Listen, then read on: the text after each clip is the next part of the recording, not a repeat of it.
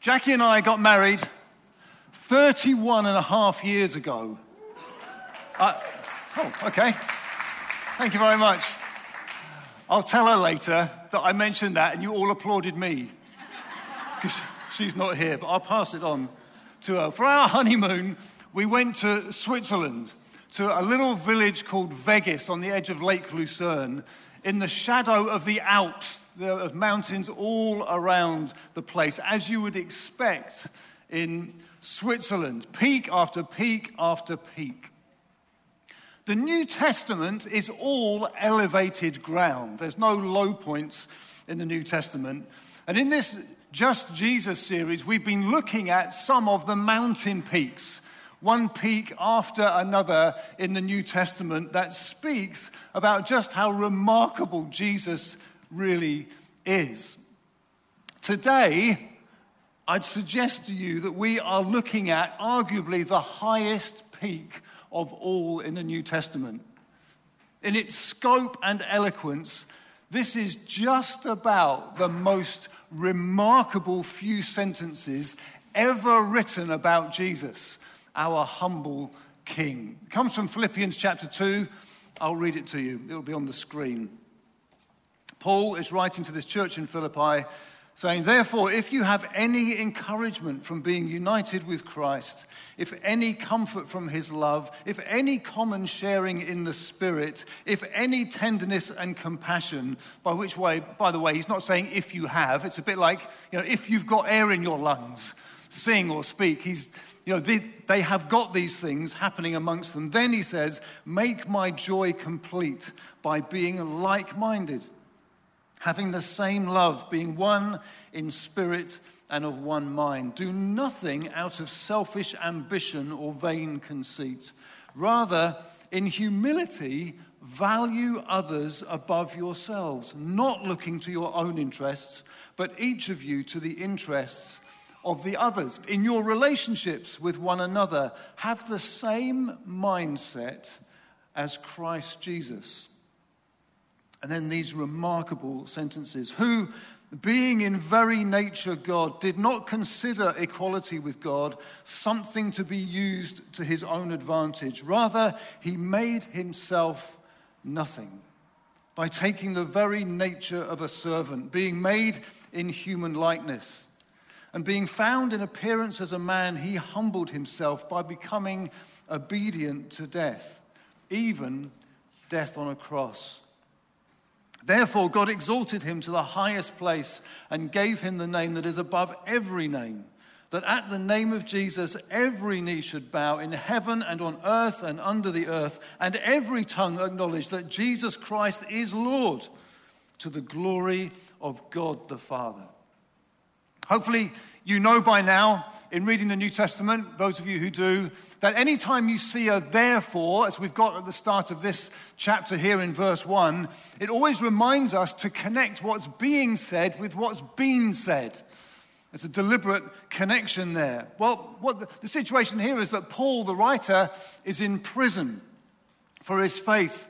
And the readers, the church in Philippi, are having trouble too. And if we were to go back to chapter 1, verse 27, we find the connection to this therefore in chapter 2, verse 1 here. 127, he says, Whatever happens, conduct yourselves in a manner worthy of the gospel of Christ, by which he's meaning, keep yourselves united. Don't let what's happening to me, don't let what's happening to you distract you from being united together in faith. So, in 2 verse 1, therefore, in view of all of that, and given that you've got all those things he stated at the beginning there, be united in heart and mind, preferring one another above yourselves. Paul says in this passage, we just read it, I'm in chains, but I tell you what, my joy will be absolutely complete if you can stand together firm in faith. But he's not just simply saying, hold on to Jesus in your difficult time. It's hold on to one another as you hold on to faith. In fact, how you hold on to faith is by holding on to one another, by being united. And there's a profound biblical challenge there that we find right throughout the Bible. And it's this that the vertical, if I can put it this way, must impact the horizontal. Our faith and trust in Jesus counts for very little if it doesn't end up affecting and transforming how we relate to one another. It won't do to say, I'm fine with God, it's just those blasted people. That doesn't work at all. They are intricately, intimately connected. Michael Eaton wrote this It is easy to fool oneself about loving God, but it is not too easy to fool oneself about loving people. One might think one is loving God. The real test is whether it leads to a love of people. That's deeply provoking. Or think of the famous 1 Corinthians 13 chapter that goes on to speak about love is patient, love is kind, and so on and so on. Well, it begins with saying some outrageous things. You know, the Bible, you know, the Bible's full of outrageous things. Here's an, an extraordinary thing the Bible says Great words without love count for nothing. Great actions without love count for nothing. Great faith in God without love is nothing great acts for God without love will get you nil point. It's deeply provoking and deeply shocking. It won't do to say, I'm fine with God, it's just those people. No, our love for God, our life with Him must become a life with one another. But then you've got to ask this question how do we know what such a life looks like? How do we know what being united in love? How do we know what preferring one another looks like in practice? Well, I want you to notice where Paul goes for his cue here. He doesn't find some great story of someone who's done some philanthropic stuff in his society. He doesn't go there. He goes to verse 5 in your relationships with one another have the same mindset as Christ Jesus. He's not just saying to them, it's really good for you to be united. You really should be nice to one another. It's a good thing to do. You really should look out for one another. He's not simply and only saying that. He's saying, be like Jesus. Because New Testament ethics are never simply humanitarian, they're always Christ centered, Christ inspired, Christ like. And then you start asking this question so, what was he like?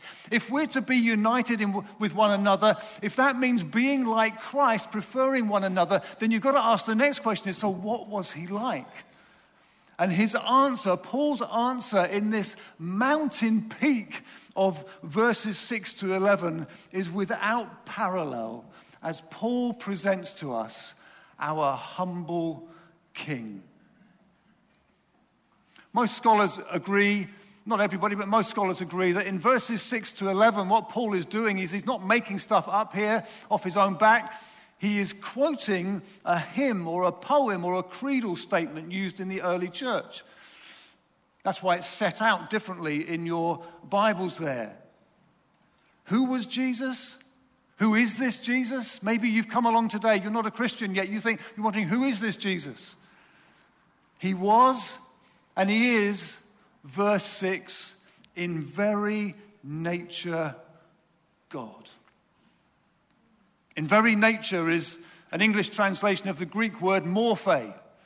New Testament was originally written in Greek. Morphe is, is it's like a root where we get words like metamorphosis from, or we might say something morphed into something else. It means to change from one thing to another, but that's not what's being said here. That's not what this word means here at all. Rather, it means this He was in very nature God. Doesn't mean He changed into God. It means He always was. He really was the real deal. At very essence, He is God.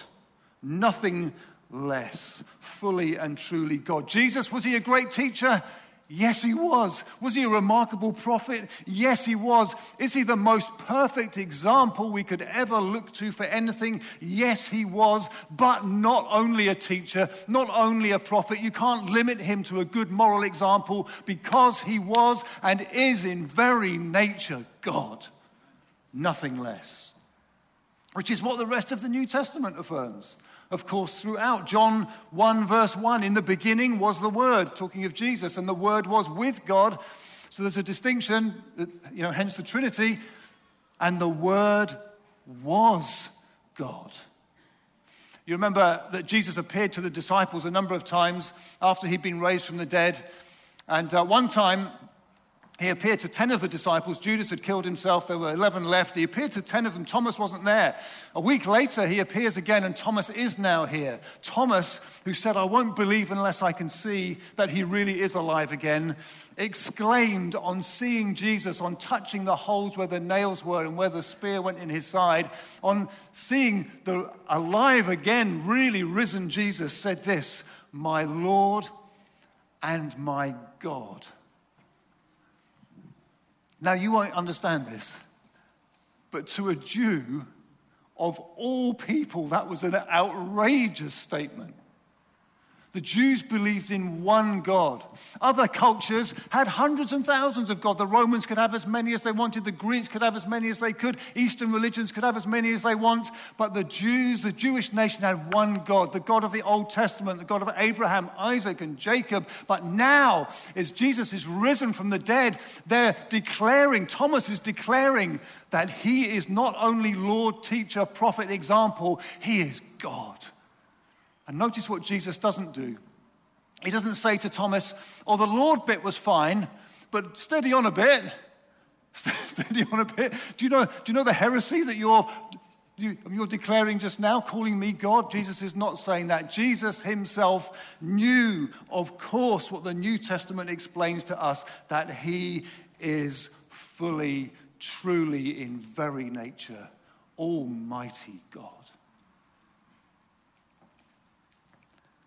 As if that wasn't amazing enough. Listen to this. Verse 7 The one who was eternally God, in very nature God, verse 7 took the very nature, same Greek word morphe, of a servant or a slave being made in human likeness. I don't know anything more extraordinary, outrageous, amazing, astounding that has ever been communicated to humankind that the one who was in very nature God, fully, completely, he is Almighty God, also takes to himself the very nature of a slave, being made in human likeness. John 1:14 the word became flesh. Jesus was the most human human being who ever lived. Hungry, thirsty, tired, at times in pain, invariably joyful, amazed at times, overwhelmed with sorrow at others, needing space from people at times, wanting company at others, angry, compassionate. He was real deal God, and now he's real deal human being, the most human human being who has ever lived. This, this is something that, though many of us may be familiar with it, it is completely mind bending and completely mind blowing. You know, those people who send you a text message or WhatsApp message, and they always love to include an emoji.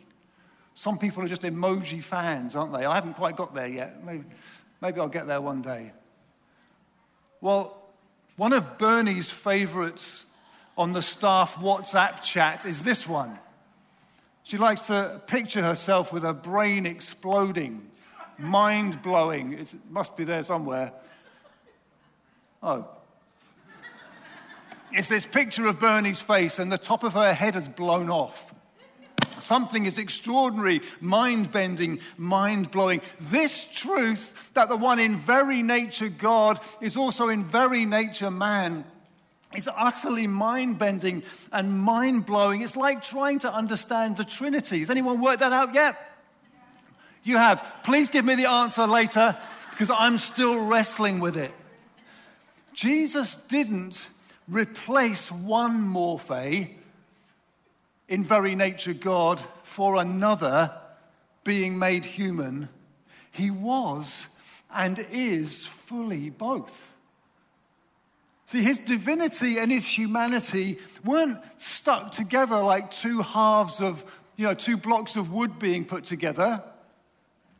He wasn't one sometimes and then another. Oh, Jesus is divine today. He's having a good day. Next day, oh, he seems a bit angry. It must be his human side coming out. It's not like that. It's not one one time and another the other, nor was he a diluted mixture of divinity and humanity to become something new and different, some amalgamation of the two. A bit like mixing red and yellow gives you orange. It's not red anymore, it's not yellow anymore, it's a different thing. It's called orange. Or to put it another way, he is neither Superman or Spider Man. Superman, as you'll know, was a non human being called Kal El from the planet Krypton who appeared to be mild mannered Clark Kent, occasionally revealing his superpowers. A non human appearing as a human. Spider Man, on the other hand, was a man, a human, Peter Parker, who acquired supernatural powers, spider related abilities, following a bite from a radioactive spider. Jesus is not Superman. Jesus is not Spider Man. He is fully, at the very same time, Paul is telling us, in very nature God and in very nature man. Neither one diluting the other, neither one contradicting the other, neither both just being a bit of an amalgamation of the two. He is fully and completely in very nature both. And we can put it this way too the one who was eternally in very nature God added to himself the very nature of a human being. So it says, verse 6 being in very nature God, he took also the very nature of a servant, the one he always was from eternity, the Son of God, fully God. And now he is and always will be fully God and fully man. And though he was, verse 8, found in appearance as a man, he was no less God among us as a man.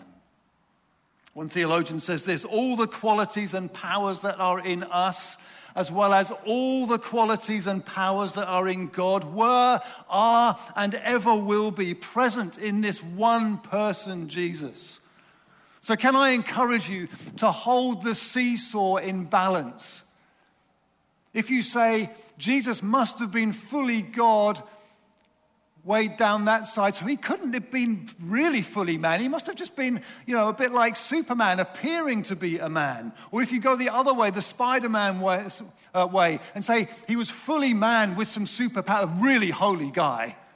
Really good example. What a teacher, what a prophet. A Superman in that sense, like Spider Man, then you've gone out of kilter. Let me help you. Let me urge you to fully and completely weigh down on both ends. Is Jesus fully God? Yes, in very nature God. Is he fully man? Yes, in full nature man too. And in so doing, I mean, Paul's language here is extraordinary. And in so doing, verse 7, he made himself nothing. Or some other older translations say he emptied himself.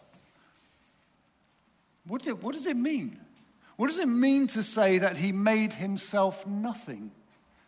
What does it mean that he emptied himself? Well, You've got to be careful with phrases like that to not misunderstand them. See, when it says he made himself nothing, it can't be that he wasn't God anymore. Because Paul's just said he's in fully nature God. So he hasn't lost his divinity. He never ceased to be what he always was King, God. But he voluntarily limited himself in certain ways necessary to the taking of the nature of a servant. So things like this. He made himself nothing in that he subjected himself to life on this dusty planet. Think about that. He has lived for all eternity with no beginning in the glory of God Himself, Father, Son, and Holy Spirit. And He makes Himself to live on a dusty planet with us. Think of this. He became dependent on his father at every turn. Never been dependent. Now he's made himself dependent. He confined himself to one body, one time, one place in space at any particular point. He allowed himself, think of this, he's God. In making himself nothing, he allows himself to be subject to people. The Romans are ruling in the area. He becomes subject to them. He makes himself subject to Jewish leaders. He allows himself to be humbled and made subject to Pilate, to Herod, to the strange disciples around him who are messing up all the time. He immerses himself right down into them. He was frequently tested and tempted. He agreed to be forsaken by the Father on the cross. His glory and power were on display, but at least partially veiled. One writer said this to speak of he emptied himself means not by subtraction of deity, but by addition of humanity. He added to himself full nature of man. But to go to verse 6, we can grasp what's going on in Jesus' mind. And this is, it's like each bit gets more and more extraordinary. What's going on? This one who is God did not consider equality with God something to be grasped or held onto, not something to be used to his own advantage. Think of that. Though he is God, he didn't hold tight to his privileges as God. He didn't use his deity to his own advantage, but for ours.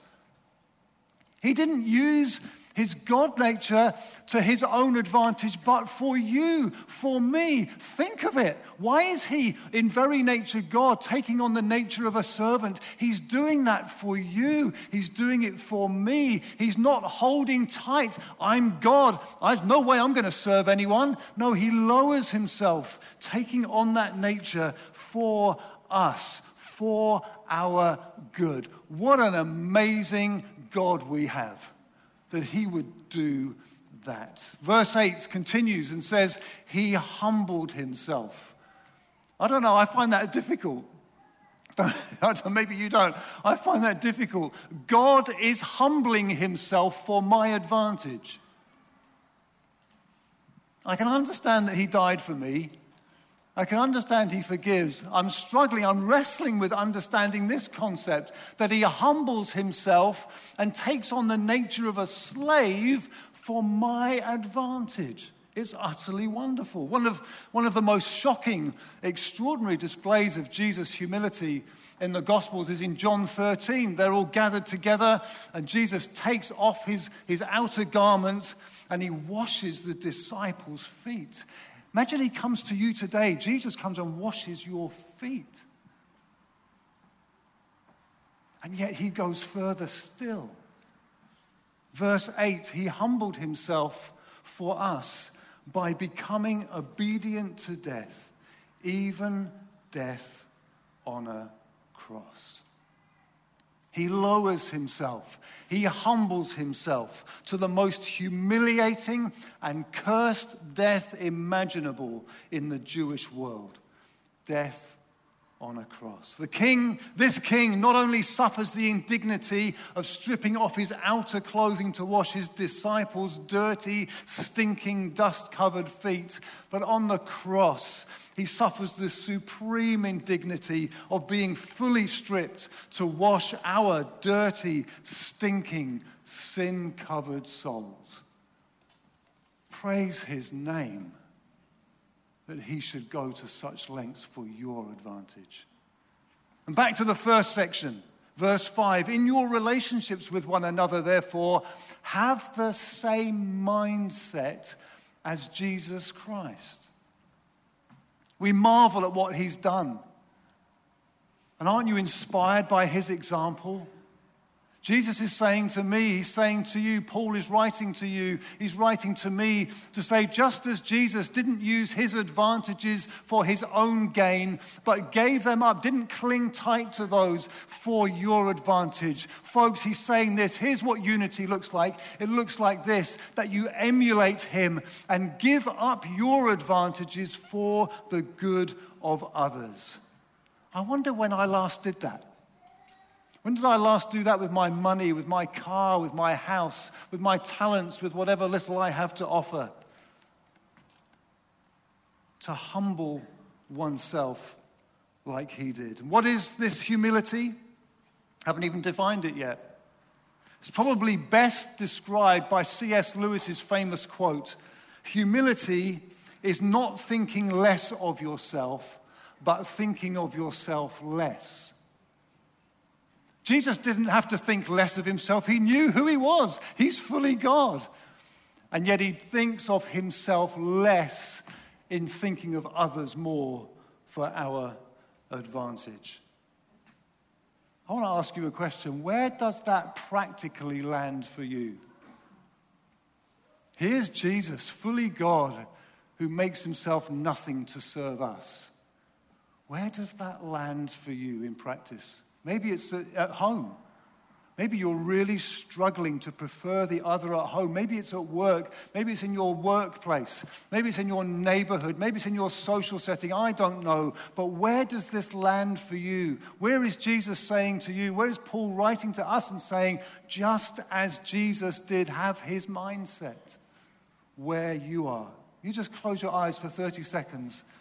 I'm just going to ask, Holy Spirit, would you please reveal to each of us where this lands?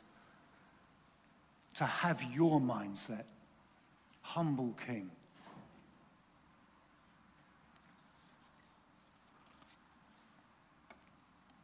I want you to take 10 seconds just to say, God, I own that. Fill me with power to live that out from here on.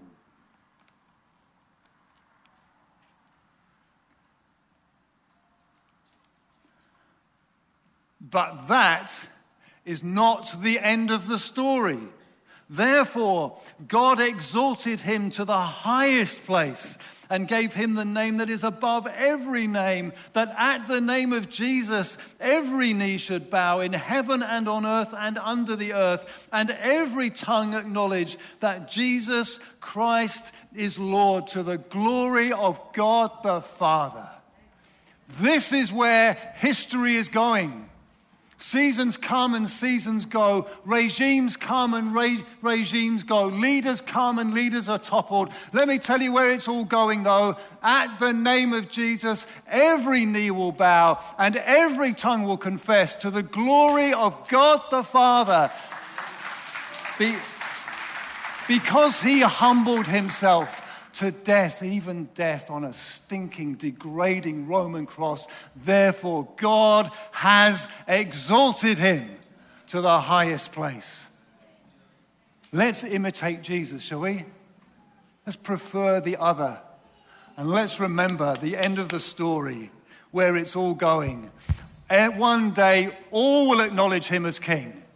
So let's stand and let's acknowledge that he is king now in practice of that great day when all of creation will submit to his great name. What a great, humble king we have, hey? Praise his name.